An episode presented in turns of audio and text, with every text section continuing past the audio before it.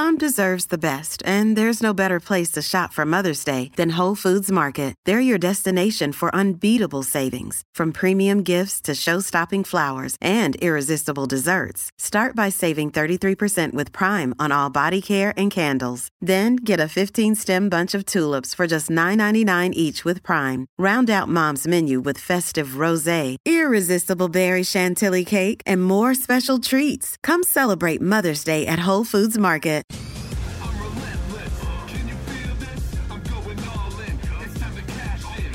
One moment in time. Let's get at this. Be tremendous. Relentless. I'm relentless.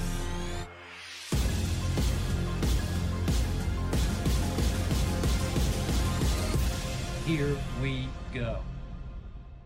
Here we go. This is the Skip Bayless Show.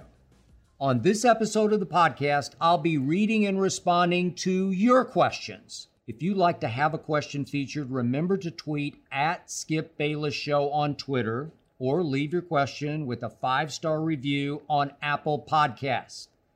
Feel free to ask me whatever you want about what goes on behind the scenes at Undisputed, my personal life, or anything in the world of sports.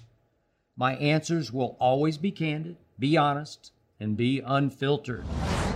Benny from Houston asks, have you ever played fantasy football? No, Benny, I have not. Look, full disclosure, I love fantasy football because I love how so many people love playing fantasy football. It does my heart good. But I'm not like most people. For me, fantasy football is basically against my sports religion. I want to root for teams to win games, not for random scattered players to have big days to help me win my fantasy football league. If I'm rooting like a madman for my Dallas Cowboys, I do not want to have to root for Tom Brady to throw for six hundred yards and eight touchdowns in a losing effort. I don't want my emotions mixed that way. Remember, I am betting my pride, along with numerous cases of Diet Mountain Dew, but I'm betting my pride most of all against a Hall of Famer, Shannon Sharpe, on national T V. That is my fantasy football. You're betting your pride against people you know, maybe close friends of yours, maybe work associates, in your fantasy league. I get that.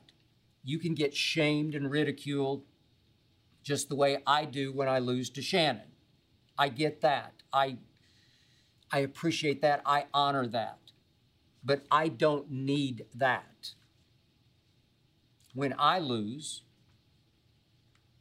I, I don't have to get a tattoo or get my head shaved or whatever the penalty is in your fantasy football league.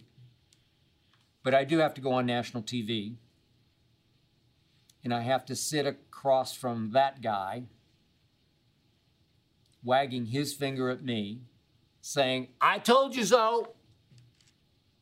Your Cowboys are no good." I hear it way too many Mondays. The truth is, my fantasy is for my Dallas Cowboys to rise from the grave and win this year's Super Bowl in Phoenix, live on Fox, and that Monday after, get to look across the table at the face of one Shannon Sharpe. Talk about fantasy. That is mine. How about Jake from Trenton, New Jersey? Before you were on T V, were you still waking up at two a.m. to work out? Ah, uh, no, Jake, I was not. In fact, in my days as a newspaper columnist, I was a nocturnal animal with late-night deadlines.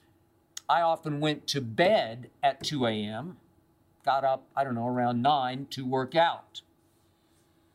And as an author, a book writer, three times on pretty tight deadlines to finish books on the Dallas Cowboys, I invariably caught creative hot streaks from about midnight until four a m Those four hours when it was just deadly silent. I got hot as a writer. I'd, I'd go to bed around five. I'd get up around ten to work out. But now I'm in my dressing room every weekday morning here at Fox by four a m So T V has turned my life completely upside down. And the truth is, I despise getting up at two o'clock in the morning. There's nothing good, nothing good about getting up at two o'clock in the morning. It never gets any easier to get up at two o'clock in the morning. It only gets harder. But I love Undisputed, so I do. Frankie from Florida asks, if you could ask LeBron one question, what would it be? Aha.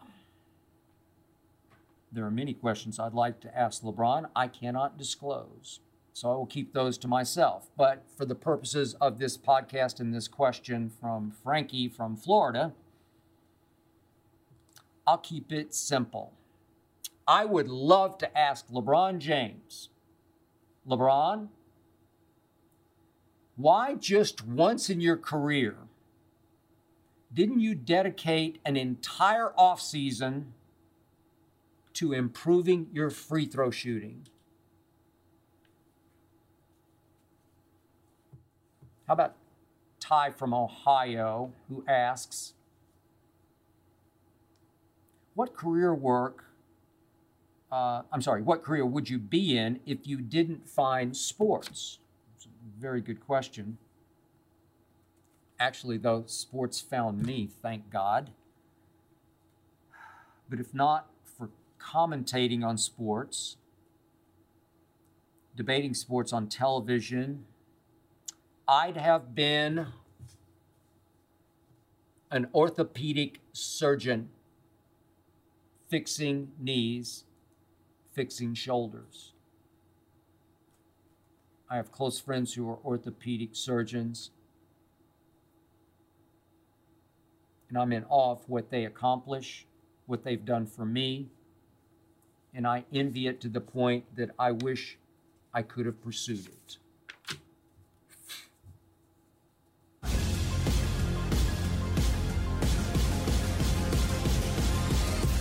Here we go.